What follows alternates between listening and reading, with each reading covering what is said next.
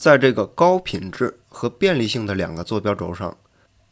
当然有不少重视低价格战略、追求经济实惠的商家，而在这一领域也势必存在着市场和不少的消费者。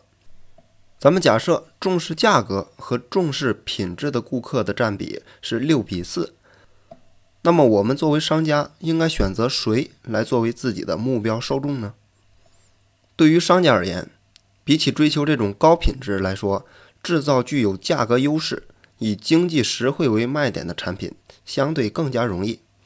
如果有六成的顾客重视价格，那么绝大多数的卖方都愿意选择售卖低价格商品来进行竞争，结果就形成了一个九成的卖家在为六成的顾客提供产品的局面，从而导致市场迅速的进入饱和的状态。而各个商家也不得不面临激烈的价格战。实际上，目前以便利性为优先的市场地带正是有这样的区域。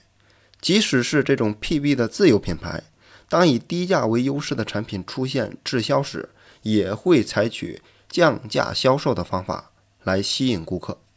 而另一方面，对于 百分之四十 追求高品质的消费者来说，居然只有 百分之十 的商家来满足他们的需求。